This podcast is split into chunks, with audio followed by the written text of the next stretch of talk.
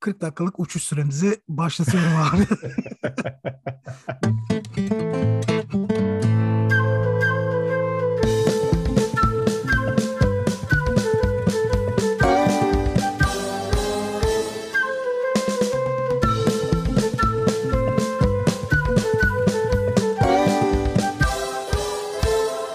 Herkese selamlar. Ben İlker Şimşekcan. Ben Fatih Ayolu. Aralık Meg'in Fatih ile birlikte serüvenimizin 3. bölümüne geldik. Çok sıkı bir hafta geçti Fatih. Aralık Meg adına da şahane gelişmeler oluyor. Clubhouse sohbetlerimiz çok hızlı ilerliyor. Onun yanı sıra canlı yayınlarımız, Esra'nın yaptığı Vizörün Ardındakiler programı iyi ilerliyor. Senin tabii başka bir meşgalen var bu hafta. İstersen onunla ilgili bizi birazcık e, aydınlat. Nasıl geçiyor? İlker, kurulumlar vesaireler. İlker dediğin gibi bizi dinleyenler veya bugüne kadar e, bize dahil olanlar, kulak misafiri olanlar biliyorlarsa eğer veya dikkat ederlerse ben yakın bir dönemde taşındım. Ocak başı gibi. Eşyasız bir eve taşındık. Ee, uzak bir yerden gelmedik. Evimiz de buraya yakındı ama eşyasız bir evdi. Ikea'dan siparişlerimizi verdiğimiz zaman eve geldikten sonra tabii taşındıktan sonra verebildik. Taşımadan evvel veremedik. Ölçüm, biçim işlerini falan yapalım diye. Ikea ne zaman verdik işte? Ocağın başı gibi falan verdik. 10 Ocak, 10, 15 Ocak o civarlarda verdik. Bizim Ikea'lar geldi 13 Şubat'ta. Tam sevgililer günü hediyesi olarak. Faturada da şey yazmışlar. Kilo, kilo hesabı yapıyor Ikea her ürünün ne kadar olduğunu. 602 kilo mu? Öyle öyle bir şey yani. Öyle bir e, sipariş geldi. 600 kilo. Bütün bütün evi aldı. Yatakta ıvırdı sıvırdı yatak odası falan filan dolaplar masalar. Bildiğiniz üzere benim bir kızım var. Kız ayaktayken tabii veya uyumuyorken bunları yapma şansın yok. Çünkü işte yok vidayı yer vidayı yutar oydu buydu. O uzun iş. Ancak biz bunu eşimle beraber bereket o da yardım ediyor yani. E, gece saat 10'dan sonra yapabiliyoruz. Ama yani bazı şeyler baya mesela atıyorum dolap kurmak zor bir olay yani yatak kurmak çok basit mesela. Dört tane çerçevesi var bağlıyorsun birbirine. Ama dolabın işte yok o dengesiydi, ıvırıydı, zıvırıydı veya çekyat falanın varsa böyle işte falan filan. Onlar zor çekmeceli mekmeceli. Yaklaşık bir haftadır falan ben her gece 2'de uyuyorum. Yani ekstra ek iş olarak akşamları 10 ile 2 arası gece 2'ye yapıyoruz abi. Neyse dün akşam bunların hepsi bitti. Hanım da dalga geçiyor. Sen eğer işsiz kalırsan 2'ye kurabilirsin. Burada 2'ye kurmak bayağı esasında pahalı. Yani böyle 2'ye gelip de kurdurabiliyorsun. Türkiye'de ne kadar ucuz bilmiyorum da bu işler. Burada bayağı pahalı. Müdürüm de aynı şeyi dedi. Dedim ki müdür tamam yani yani hadi satışlar biraz kötü gidiyor diye hemen daha Şubat'ın ortasında bana ek iş fikri vermeyin yani tatsız bir olay. Neyse dediğim gibi dün bitti Ikea'nın kurulumu. Bir tane ayna kaldı. Onun iki tane deliğini deleceğiz duvara. E, o da yapılacak bir iş kolayca. Neyse bundan sonra rahatız inşallah. Yani umuyorum bir, bir süre daha Ikea yüzü görmemek istemiyorum. Yani Ikea'ya gitmeyi zaten sevmiyorum. İnşallah bir Ikea yüzü de görmeyeceğim. Yani Ikea paketleri falan da görmeyeceğim. Bakalım. Bizim bir önceki bölümle bu bölümde mesela Ikea'yı çok anıyoruz. Umarım sesimiz onlara ulaşır. Bir sponsorumuz olurlar. Tabii yani iki koskoca yani flat pack packaging olayını bulan onlar yani şu anda her şey mesela ne istersen söyle mesela Amazon'dan da söylesen eBay'den de söylesen orada her şey düz pakette geliyor. Sen kuruyorsun yani. Adamlar hmm. onun öncüsü. Bilmiyorum bir güzellik yaparlarsa bir, bir sakal atarlarsa fena olmaz yani. Bu işler bedava değil. Biz geçtiğimiz bölümde fotoğrafta cahiliye dönemini işlemiştik. Bununla ilgili bir girizgah yaptık. Ya valla ben çevreden gelen tepkilerden de çok mutluyum. Her zaman geniş kitlelere erişemiyoruz tabii böyle durumlarda ama podcast bize bunu olanak sağlıyor. Yani tanımadığımız insanların dönüşleri olduğu, onunla ilgili sorular geldi. Fakat bizim tabii öncelikle bu cahiliye dönemini biraz daha derinleştirip zır cahil dönemine bir geçiş yapmamız lazım. Hani ce- cehalette birazcık derinlere dalalım istiyorum bugün. Çöküş dönemi. Ay yok daha çökertmeyelim abi konuyu da. Cehaleti mesela yani nerede kaldık? Biz dedik ki biz fotoğraf makinesine alım sürecine kadar olan dönem işleyelim dedik. Yani şimdi mesela biz artık fotoğraf makinesini almış olabiliriz. Ya bu bölümde fotoğraf makinesini aldığımızı düşünelim. O 45 dakikalık temel eğitim aldığımızı düşünelim. Hı. Ya burada bizim cehalet süremiz gerçek anlamda yeni başlıyor. Yani bizim nasıl baş- tabii nasıl başlıyor? Dinleyicilere şunu tekrar hatırlatmak istiyorum. Biz Clubhouse sohbetlerimizde sıklıkla hani bu tip konulara değiniyoruz. Hatta geçtiğimiz haftada aile fotoğraflarını işlemiştik. Ekonomide bir Pareto ilkesi diye bir şey vardır. Yani gelirin %20'lik seviyesi aslında %80'lik bir kısım tarafından tüketilir ve %80'lik bir gelir %20'lik tarafından elde edilir Aynen. diye. Ya fotoğrafta da aslında bu 45 dakikalık süreç aslında %80'e tekabül ediyor gibi düşünebiliriz. Yani o gelişim dediğimiz ya da fotoğrafta uzmanlaşma konusu çok çetrefilli bir süreç, çok okuma yapmaya dayanıyor, çok doğru insanlarla kontak kurmaya istiyor ve çok fazla araştırmamızı evet. istiyor. Bu nedenle biz cehaletin %80'lik kısmına giriş yapalım. Sence bu cehalet süreci makine sonrası nasıl başlıyor? İlker nasıl başlıyor? Şimdi ilk önce kullanma kılavuzu bir okunmuyor. O kullanma kılavuzları bir ekstra kağıt olarak konmuş paketleri tam bir okunmuyor. Tabii okunmadığı için fotoğraf makinesi tam olarak nasıl çalışıyor? Nasıl hesaplıyor sizin çekmek istediğiniz kareleri falan? Bunlar pek bir anlaşılmıyor. Bunu kişi evvelden öğrenebilir esasında. Yani mesela ben agrandizörle baskı yapmayı agrandizörüm yokken öğrendim. Agrandizör geldiğinde artık tamamıyla baskı yapabilecek kıvamdaydım. Niye? O kadar çok YouTube videoları seyrettim, kitap okudum, işte profesyonellerin videolarını seyrettim falan filan derken kafamda nasıl olacağını tahmin ediyordum olayın işte. işte ne zaman gelecek, kaç saniye basacağım falan filan bunları biliyordum. Tek yapmam gereken ışığın gücüne bağlı olarak işte beyazın siyahın dengesini kurmak. işte kaç saniye basacağın olayıydı. Ama bütün F stopları falan öğrenmiş oldum daha agrandizörüm gelmeden evvel. Kamera esnasında da esasında aynı şey var. Şimdi kamera yeni çıkan esasında son dönemdeki kameraların birçoğu her şey otomatik olan makine var. Yani sizin için diyaframı seçiyor, sizin için enstantaneyi seçiyor, ISO'yu seçiyor. Bir bunları nasıl değiştiğini bir bilmeniz gerekiyor. Çünkü çok önemli olan bir şey fotoğraf makinesini çekerken düğmelere bakmadan çekiyor olmanız gerekiyor. Yani gözünüzü vizörden ayırmadan, İngilizce'de on the fly denilen gözünü vizörden ayırmadan çekiyor olman gerekiyor. İşte diyafram nasıl değiştir? Bütün her şeyleri o elinde hemen değiştireceksin. Eğer bu düğmelerin tam olarak nerede olduğunu bilmiyorsan veya atıyorum kısa yol tanımlamadıysan kameralarına falan bu bir kere bir vakit kaybettirecek sana. Vakit kaybettirince ne olacak? Gözün vizörden çektiğin an sahneyi kaybediyorsun. Hani yani Katil Bresso'nun dediği var ya hani bir santimetre sağa kayarsan sola kayarsan başka bir dünya var. Bir saniye sonra ve öncesinde de başka bir dünya var. Yani fotoğraf iki boyutlu değil, fotoğraf dört boyutlu esasında baktığın zaman zaman kavramı var. Dolayısıyla bir okulama kılavuzunun bir okunması gerek. O düğmelere bakmadan o 3-4 kaydeyi nasıl değiştireceğiz işte enstantane, diyafram, ISO ve exposure value artı bir eksi bir pozlama değerini nasıl değiştireceğiz? Bakmadan bir kere bunu bilmesi gerekiyor fotoğrafçının. Fotoğrafa gönül veren veya fotoğraf çekmeye başlayan. Bir iki, ikincisi lütfen ama lütfen cep telefonunda gördüğünüz renklerin gerçek renkler olduğunu sanmayın. Çünkü özellikle şu andaki güncel olay ne? Instagram'dan fotoğrafları, fotoğrafçıları takip ediyoruz. Instagram'da veya cep telefonlarımızda gördüğümüz renkler gerçek renkler değil. Samsung'un seneler evvel bir üst yönetimiyle bir görüşme şeyinde yöneticiye soruyorlar renkler niye böyle diye. Yönetici diyor ki biz insanlara sunuyoruz renkleri, deneklere. Denekler hangi renklerin güzel olduğunu. Dolayısıyla her renk satüre. Yani olmayan bir kırmızı, olmayan bir mavi. O, dolayısıyla insanlar şu anda o Lightroom'da e, veya ne kullanılıyorsa artık Capture One veya Lightroom o saturasyon şeyini basıyorlar. E, bütün renkler böyle. E ne oluyor? Fotoğrafın gerçekliği kayboluyor. Bu da bir hata en başta gelen o kompozisyon kuralları olmadığı için bir bodoslama giriş oluyor. Bu da sonra kurtarılmıyor ve daha da önemlisi Instagram'da sadece biri popüler olduğu için aynı tipte fotoğraf çekmek zorunda değilsiniz. Instagram'da popülerlik olması veya popülerite sizin iyi fotoğrafçı veya kötü fotoğrafçı olduğunuzu göstermiyor veya herhangi birinin. Dolayısıyla Instagram'a bakarak Aa, o öyle çekiyormuş ben de şöyle çekeyim derseniz büyük yanılgıya düşersiniz. Çünkü o Instagram popüler bir olay. O, o gözüküyor size. Diğer türlü sizin fotoğraf anlamında fazla ilerlemiyor ilerletmez.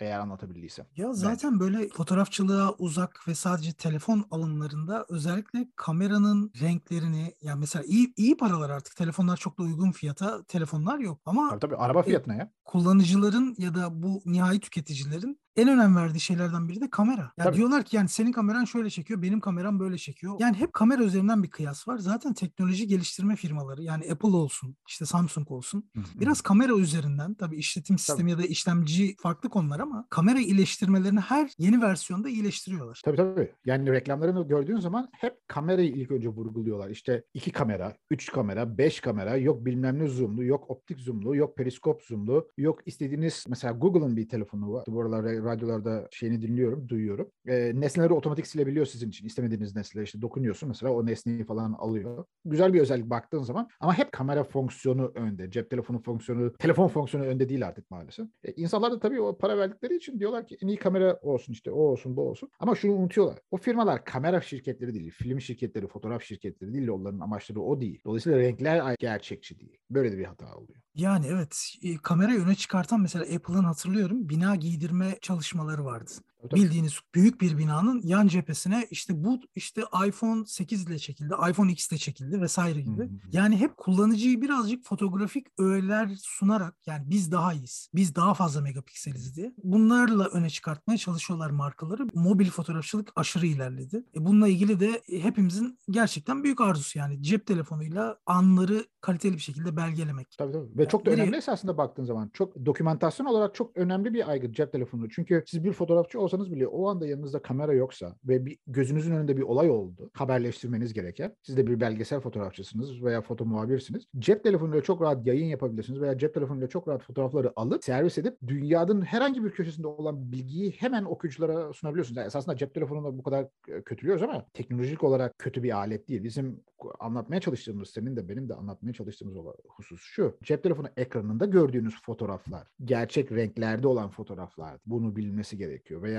Instagram'da gördüğünüz ki o da cep telefonunda olduğu için gördüğünüz fotoğraflar veya kendilerine fotoğrafçı denilen insanların sadece kitleleri büyük olduğu için iyi fotoğraf çektiklerini zannetmeyin. Olay bu. Yoksa cep telefonuyla çok başarılı fotoğraf çekenler var. 28 mm güzel lens olan cep telefonu yani. Normal kompozisyon kurallarını bildikten sonra cep telefonuyla da çok rahat fotoğraf çekilir.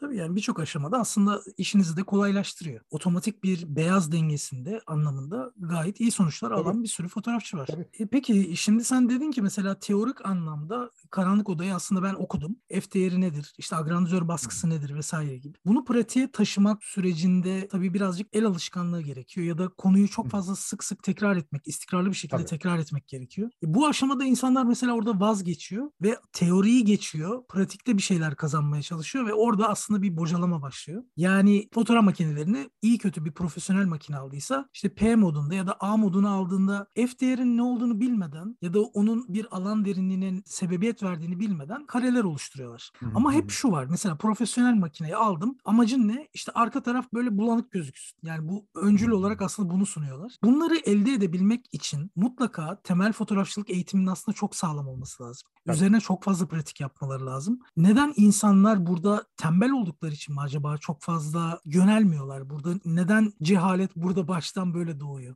Cehalet derken tabii burada kültürsüzlük, bilgisizlik anlamında söylersek ters olur. Yani insanlık şu anda her şeyin çabuk ve hızlı olmasını istiyor. Hızlı canlı, çabuk canlıyız biz. Yani sadece bu Türkler, tabii Türkler olarak biz daha da çabuk canlıyız e, Batı Avrupa'ya göre. Ama şu anda dünya her şeyin daha çabuk olduğu, her şeyin daha hızlı olduğu bir tarafa doğru ilerliyoruz. Yani alışverişimiz çabuk gelsin, online bir şey söylüyorsan o olsun, bir yerden bir yere gitmek istiyorsan çabuk olsun, internetin hızlı olsun, her şey hızlı olsun. Araban hızlı olsun, trafik hızlı, her şey hızlı olsun. Mesela A noktasından B noktasına gidiyorsa Uçakla gitmek kısa ama sıkıcı. Trenle gitmek uzun ama keyifli. Biz hep uçakla gitmeyi tercih ediyoruz. Niye? Çabucak gidelim oraya. Vakit kaybetmiyorum. Vakit para diyorlar ya. Esasında düzgün kullanıyorsan vakit para değil. Yani yavaş ve tadını da çıkartabilirsin bir olayın. Yani e, eskiler fakir değildi bu konuda. Maddi olarak değil yani kültürel ve e, birikim olarak. Uçakla gittiğin zaman bir şey biriktirmiyorsun sonuçta.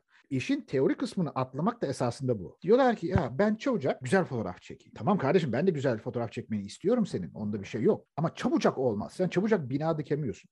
Çabucak A'dan B noktasına gidemiyorsun. Çabucak ekmek pişiremiyorsun. Çabucak yemek yapamıyorsun. Çabucak fotoğrafçı da olamazsın. Temelini öğreneceksin. İşte o alan derinliği nasıl etkileniyor? Arkası niye flu çıkıyor? Nesnenin kameraya olan açısı arkadaki alan derinliğini nasıl etkiliyor falan falan bunları bilmezse istediğin kadar sen diyaframı bil bir, bir şey değişmez. Sadece makineyi A moduna alıp kullanmak da esasında şey size tam çözümsü olamıyor. Çünkü yine bir tembellik. Siz M modunda kullanacaksınız onu. Diyafram, enstantane, izo üçgeninin ne olduğunu tam bilip ve pozlama üçgenin ondan sonra çekmeye başlayacaksınız. Diğer türlü hep makine sizin için bir karar verecek ve makinenin vereceği karar optimal bir karar. Makine için optimal. Sizin yapmak istediğiniz hiçbir zaman bilmiyor makine. Mesela atıyorum siz yabani hayvan çekeceksiniz. Gittiniz parayı verdiniz. Gittiniz Kenya'ya. Elinizde profesyonel makine var. 400, 600, 800 artık neyse. Güzel lensiniz var. Büyük de fotoğrafı basmak istiyorsunuz. Anladın mı? Yani mesela atıyorum 1 metreye 2 metre fotoğraf basacaksın. Şimdi bir kere elinde lens 400 olduğu için 1.400'de çekmek isteyeceksin. ISO'yu arttıracaksın ama ISO'yu arttığın zaman ne olacak? Kumlanma olacak, gren oluşacak. Bu sefer görüntü kalitesi basıldığı zaman bozulacak. E belki senin 1.400'de çekmene gerek yok ama makineyi otomatikte tutarsan veya A modunda tutarsan makine hepsini 1.400'de çekecek. Çünkü niye onu düşünecek? E, lensin 1 bölü lens değeri enstantane olması diye. E, 1.250'de de hayvan oynamıyorsa çekersin. 1.100'de de çekersin hayvan oynamıyorsun. Bir problem yok. Altına kum torbası koyuyorsun. Bunu bilmen gerekiyor. Hem sahneyi okumayı bileceksin hem de makine neye nasıl karar veriyor onu bileceksin ki o teoriyi geç. Dediğin gibi agrandizör olayım ilk baskılarım da benim öyle şahane değildi. Ama mesela o temeli okumazsam ve devamlı pratiğini yapmazsam istediğim baskı sonuçları hiçbir zaman gelmeyecek. O yolda ne öğreniyorsun mesela? Çift filtreli basmayı öğreniyorsun. Yani atıyorum sadece grade 3 veya 3. E, derece kağıda basmaktan ziyade veya 3. derece filtre kullanarak basmaktan ziyade 2-4 basıyorsun, 1-5 basıyorsun. Siyahları ve beyazları dengeliyorsun. Böylece baskıyı öğreniyorsun. Bu yolda olan şey bir anda daha birinci günde ben bunu bastım. Aa, olmadı bu kağıda karta basmak beğenmedim beyazlar patlamış, siyahlar da simsiyah çıkmış dersen olmaz. Çünkü niye sen zaten okumadın? Okumuş olsan bunu bunun pratiğini yaptın. Henri Cartier-Bresson diyor ya kulaklarını çınlattık rahmetlerim bugün. 10 bin fotoğraf çekeceksiniz diye ondan sonra fotoğrafçı olacaksınız. E yani 10 bin karton basmasan bile bir 500 tane basarsan en azından o maskelemeyi öğreneceksin, çift filtreyi öğreneceksin. Aynı şey kamera için de geçerli baktığın zaman. Yani evet benim de birçok alanda düşündüğüm mesela hız dediğimiz şey insanoğlunun son dönemde en çok arzuladığı şey. Hızlı bağlantılar, hızlı yolculuklar, işte hızlı sonuçlar, her şeye hızlı erişim. Ama böyle olunca da biraz duygudan da uzaklaşılıyor. Yaş itibariyle şimdi hatırlıyorum ben de öyleydim. Yani 30 öncesi dönemimde bazı şeylerin hızlı olması ya da hızlı netice almam önemliydi. Ama mesela aralık Mac birazcık benim bu çizgimi de bozdu. Yani evet burada bir şeyler yapıyoruz ve istikrarlı gidişat içerik üretimleri bizi yavaş yavaş aslında daha sağlam temelleri oturtup yol almamızı sağlıyor. Ama bu bu tabii yaşta da ortaya çok fazla çıkıyor. Tabii. Yani bu işin duygusal tarafı. Bir de şu var. E mesela o kadar hızlandırılmış destekler var ki mesela atıyorum 45 dakikada fotoğrafçılık eğitimi. Hop sertifika. Bir bakıyorsunuz işte yaşam koçu olmak istemez misiniz? 3 seansta yaşam koçluğu. Abi sen hala annen topluyor yatağını. Sen neyin yaşam koçluğundan bahsediyorsun? ya hakikaten ya böyle o kadar çok atölye var ki mesela evet. pandemiyle birlikte bakıyorum herkes yogacı oldu. Ne oldu yani? Herkes yogi. herkes yogi şu anda. Bizim herkes bu kadar yogi. yogiye ihtiyacımız var mıydı? ya da herkes eğitmen olursa bu eğitimler kime verilecek? Ay Ama işte sertifikalar hikaye... uçuşuyor. İnsanoğlu işte hızlı bir şekilde başka bir gelir kaynağına kavuşmak istiyor. Ne oldu? Yoga felsefesi belki birazcık daha kalite kaybetti. Bu şey gibi. Yani ülkemizde herkes iktisadi idari bilimler mezunu. Dışarıya çıktığında herkes ekonomist, herkes işletmeci. Ama Türkiye ekonomisi yerle bir yani. Aynen. Ve işletme sayılarımız da öyle parlak değil veya evet. fabrika sayılarımız veya marka sayılarımız da öyle parlak değil yani sonuçta baktığı zaman. Evet. Fotoğrafta Tabii. da bu aslında bir yansıması bu yani. Fotoğrafta da biz evet hızı istiyoruz ama e, senin gibi ya da analog fotoğrafla uğraşan işte ben varım, Bahadır var, çevremizde Tamer abi var. Buradan hepsine selam olsun. Yani o insanlar bu işin e, yavaşlığından, o yavaşlıktaki düşünüşünden çünkü biz e, Kareli'yi bekliyoruz, mecburen bekliyoruz. Çünkü Kare'nin bir oluşum süreci var, Kare'nin ka- filme kazındığı an var, sonrası var, insan ilişkisi var. Özellikle Rangefinder'da teknolojik açıdan karenin gelişimini de gözlemleyebileceğiniz bir dış çerçeve var. Bu dış Tabii. çerçeveyle birlikte aslında daha fazla fotoğrafın içinde oluyorsunuz. Aynen. Yani model sizin o kompozisyon kuralları dahilinde karenizde doğru yere gelişini siz o rangefinder çerçevesinden hissediyorsunuz. Bir fotoğrafı saniyeler içinde çekmiyorsunuz. Belki 10 saniye 15 saniyeyi buluyor bir fotoğraf. E, de, yani dediğin doğru ancak şu değişmiyor iyi bir fotoğraf, iyi bir kare çekilecekse ha onu dijitalle çekmişsin, ha onu analog çekmişsin. O kısım çok değişmiyor. Yine bekliyorsun her şey tam yerine oturduğu zaman çekiyorsun. Ha dijitalle bunu biraz evvelden çekmeye başlayıp biraz sonra çekip arada atıyorum 20 kare çektiysen buna bakabiliyorsun. Film çekiyorsan tabii bunu çok yapma şansın yok. Çünkü toplasan toplasan 38 kare çekebiliyorsun. Eğer çok tutumlu çeken bir insansan o rulodan veya çok iyi sarmasını biliyorsan. Analogdaki yavaşlık ondan sonrasında geliyor. Sindire sindire o filmi banyosunu yapıyorsun. Sindire sindire basıyorsun. Sindire sindire dokunuyorsun o, o hissiyat bambaşka bir olay. Geçen günlerde şeyi dinledim. E, National Geographic'ten bir sanatçı, bir fotoğrafçı var. E, Jim Richardson diye. O anlatıyor yani adamcağız da e, e, yaşlı yani öyle genç 20-30 yaşında fotoğrafçı değil 60-70 yaşında fotoğrafçı. Adam fotoğraf fotoğraflarını artık tabii dijital çekiyor. Analogtan dijitale çek, geçmiş.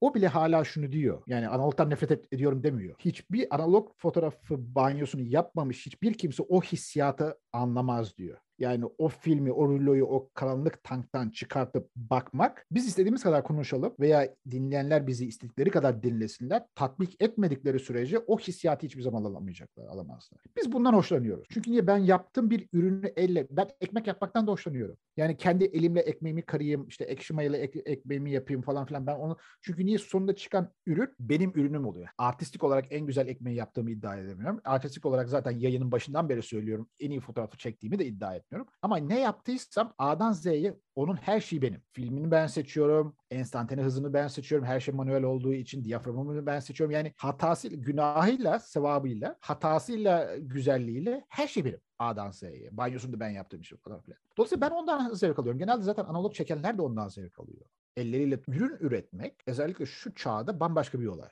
Çünkü diğer türlü her şey dijital olduğu için teknik anlamda, fiziksel anlamda elle tutulan ürün üretmiyoruz. Bir makale yazsan bile bilgisayarda yazıyorsun. Basmadığın sürece bilgisayarın bir şey olduğu an bütün ürünün yok senin. Analogda işte bu e, olduğun için yani o film negatifleri kaybetsen bile diyeceksin ki ulan diyeceksin ben 5 sene evvel bu ruloyu banyolamıştım. Dolayısıyla o hazdayız biz baktığın zaman. Ama fotoğrafı çekene kadar olan kısımda çok bir fark yok bence. Mesela düşünecek olursak ne bileyim analogun her sanat dalında demeyeyim de birçok alanda analog taraftarları var. Hmm. İşte hala dolma kalem kullanıyor olmak, hala bir pick-up sahibi olup işte analog müzik dinliyor olmak ya da analog preamfiler kullanmak vesaire, o katları kullanmak. Hani o tip insanlar da var. Ya aslında bunu sadece fotoğrafta analog yönelim olarak değil, de hani birçok analog ruh var yani. Dolma kaleminde de mesela dolma kalemi kullanırken dolma kalemin içinde çok fazla mürekkep bekletemezsin damağa tıkanır. Aynen. Dolma aynen. kalemi doğru temizleyemezsen sana iyi akışkanlık vermez. Doğru mürekkebi aynen. seçmen lazım, doğru uç kalınlığını seçmen lazım. Bir sürü detayı vardır. Aynen. Ve tükenmez kalem gibi senin yazını sıradanlaştırmaz. Sen aynen. o yazıyı yazmak için 15 dakika boyunca o kalemi sadece hayata döndürmek için uğraşmışsındır. Aynen. Dolma aynen. kalemi uçakta taşımanın kuralları vardır. Aynen. aynen. Hani kurşun kalem bile daha analog geliyor bana. Çünkü tabii, onu tabii. açarsın, ucunu istediğin seviyeye getirsin ama tükenmez kalem biraz dijital fotoğrafa benziyor gibi geliyor. Ta, tabii yani esasında o analogluk, dijitallik birçok şeyde var hayatımızda. Şimdi çok da reklam yapmış gibi olmasın. Benim yazdığım tek yazı olan o ara, e, Aralık Mek'teki yazıda yolculuğu seviyorsanız A'dan B'ye gitmeyi değil de o o zamanı seviyorsanız ba- başka şeyler var arada. Analog fotoğraf çekmek, dolma kalemle yazmak, arabayı manuel viteste kullanmak, ekmeği elle karmak, ekmek makinesiyle karmaktan ziyade, yemekleri daha uzun sürede daha yavaş pişirmek, hızdan piş- düdüklü tencerede pişirmekten ziyade gibi süreci uzaltıp aldığınız hazı arttıran şeyler var. Süreç bence daha doğrusu. Tabii bu da yaşla gelen bir şey. Senin dediğin doğru. Ben 20 yaşında böyle değildim. Olgunlaştıkça bazı şeylere değer vermeye başlıyorsun. Süreç uzadıkça ben daha çok eğlenmeye başlıyorum. Çünkü daha çok şeyi değiştirebiliyorsun. Mesela atıyorum ekmek karıyorsan bazı şeyleri değiştirip sonucu nasıl etkini etki ettiğini görüyorsun. Dolma kalemle kullanıyorsan nasıl etki ettiğini görüyorsun. Analog çekiyorsan ufak bir şeyi değiştiriyorsun. Mesela atıyorum filmi yıkarken, banyosunu yaparken ajitasyonunu değiştiriyorsun veya konsantrasyonu değiştiriyorsun. Onun etkisini görüyorsun. Dolayısıyla tatbik ettiğin şeyler çok fazla olduğu için o yolculukta esasında çok da şey öğreniyorsun. Seyahati mi seviyoruz, yolculuğu mu seviyoruz? Yani gittiğimiz yer mi bizi cezbediyor yoksa seyahate çıkmak mı cezbediyor? Eğer seyahate çıkmak sizi cezbediyorsa aradaki o yolda çok şey öğreniyorsunuz. Veya gittiğiniz yer cezbediyor başka şeyler öğreniyorsunuz. Ama o yolculuktaki şeyleri hiçbir zaman öğrenemezsiniz. Tek fark bu esasında. Sen gittiğin yeri mesela atıyorum yurt dışına gidiyorsun. Herhangi bir ülkeyi seçelim atıyorum. Yani Türkler çok gittiği için Paris'e gidelim. Paris seni cezbediyorsa işte oradaki restoranlar, kafeler, oylar, bunlar falan seni cezbediyorlarsa onları öğrenirsin veya onları heyecanı sararsın, onları yaşarsın orada. Yolculuk seni cezbediyorsa hem o yolda geçen vakit seni cezbeder ve birçok şey öğrenirsin hem de Paris'te olduklarını da öğrenirsin. Yani esasında sonuçtan daha fazla şey de öğreniyorsun. Analogda öyle bir güzellik var. Bunu kalem de düşünsen, araba da düşünsen, ekmek de düşünsen, yemek yapmak da düşünsen, her şey de düşünsen yani elle yavaş yavaş yapmak, sindire sindire yapmak kişiye daha fazla şey öğretiyor. Ki pratikle zaten insan gelişir. Bunu herkes söylüyor. O olimpiyat sporcuları anadan doğma hepsi veya dünyaya gelir gelmez herkes atlet değil de olimpiyat sporcusu değil de bunlar yorulmadan çalışıp, yorulmadan tatbik edip, yorulmadan deneyerek, yanılarak, düşerek, yaralanarak, sakatlanarak oraya geliyorlar. O da yolculukla oluyor işte. Yolculuk bu zaten. Tabii yani yolculuk bitmeyen bir serüven aslında. Yayının başında dediğimiz Pareto ilkesinin %20'lik kısmı aslında bizim analog serüvenimizin başladığı nokta. Hmm. Şimdi orada nüanslarla gidiyorsun. Orada çok küçük yollar alıyorsun ama seni profesyonel olma yoluna, yolda olma ruhuna hmm. taşıyor. Hmm. Hmm. Yani mesela çok basittir. Nescafe üçü bir arada da birçoğuna göre kahve ama dalından toplanılmış yeşil kahvenin kavrulmasıyla başlayan çekirdek kahveyi öğütmek, onu içilebilecek kıvama hazırlamak da bir kahve. Yani Tabii. burada sizin tercihiniz hangisi olacak? Aslında sizi bu yolda öğrenmeye daha fazla şey uyandıran hangisi olacak? Bunu siz seçiyorsunuz. Ta- tabii. Yani biz esasında ne sen ne ben bizde biz şunu demiyoruz. Yani insanlar şunu yapmak zorunda. Yani ben insanlara hiçbir zaman şey diyemem. Çünkü benim böyle bir yetkim yok analog çekmek zorundasınız. Manuel vitesli araba kullanmak zorundasınız. Dolma kalemle yazmak zorundasınız. Böyle, böyle, bir şeyim yok benim. Ama şunu çok rahat diyebilirim. Analog manuel vitesli araba kullanan otomatik vitesli araba kullanabilir. Otomatik vitesli kullanan araba manuel araba kullanamaz. Hatta yurt dışındaki ehliyetler o şekilde veriliyor. Ya manuel kullanıyorsunuz ya otomatik. Eğer otomatik ehliyet alıp polis sizi manuel arabada yakalarsa ceza yiyorsunuz. Ama manuel ehliyetiniz varsa diğer tarafta problem yaşamıyorsunuz. Analogda da böyle. Analog fotoğraf yani ben, sen, fotoğrafçı değilim hiçbir zaman da böyle bir iddiam yok. Ama dijital kamerayı ver elime çekerim fotoğrafı. Çünkü biliyorum 3 aşağı 5 yukarı nasıl e, fonksiyon olduğunu. Ama sadece dijital çeken insan analog çekemez. Veya sadece manuel dahi çekemez. Yani bugün sadece dijital çekmiş olan 100 kişiye verelim tamamıyla manuel bir e, film makineyi. Görelim kaç tanesi çekebiliyor fotoğrafı. Öğrenme yetkisini çok arttıran şeyler. Kesinlikle. Yani bir de şuna da değinelim. Mesela bazı insanlar gerçekten aşkla fotoğraf işine giriyor. Gözlemliyor, okuyor ama bazı kırılmaları yaşamıyor. Mesela bizim aslında onlara bu konuda burada birazcık fotoğrafta yol almış insanlar olarak fotoğrafçı bilgi anlamında diyorum. Yani fotoğrafçıyız iddiamız hiçbir zaman olmadı. Benim de olmadı. Mesela onlara e, bu yavaşlamanın hazzını onlara yaşatabilecek belki bir yol gösterebiliriz diye düşünüyorum. Çünkü bu bahsettiğimiz fotoğrafta cahiliye dönemi gerçekten fotoğrafa başlamış ama dediğin gibi 60-70 yaşına gelmiş. Hala ben merkezde o cehaletin hala süre geldiği bir sürü fotoğrafçı tanıyoruz. Fotoğrafçıyım diyorlar zaten kendilerine. Veya her şey bildiklerini de kabul ediyor. Ha evet yani bu geçmiyor. İnsanlar nasıl aptal olduğunu bilmiyorsa fotoğrafçı olmadığını da bilmiyor yani. O, o fotoğrafçıyım diye geziyor. Tabii sarhoş ya, olan hiçbir zaman ben sarhoşum demez. Evet yani sen ona istediğin kadar anlat, istediğin kadar fotoğraf tarihinden anlat, Magnum fotoğraf kitabı öner vesaire ama o hiçbir zaman bilmeyecek onu yani. o, on, o bir şey ifade etmeyecek çünkü senin Aynen. anlayabildiği kadar anlayacak. O yüzden Aynen. biz bu genç nesile e, yol gösterebilmek adına bir şeyler önerelim. Örneğin Aralık Mek Telegram grubumuz var.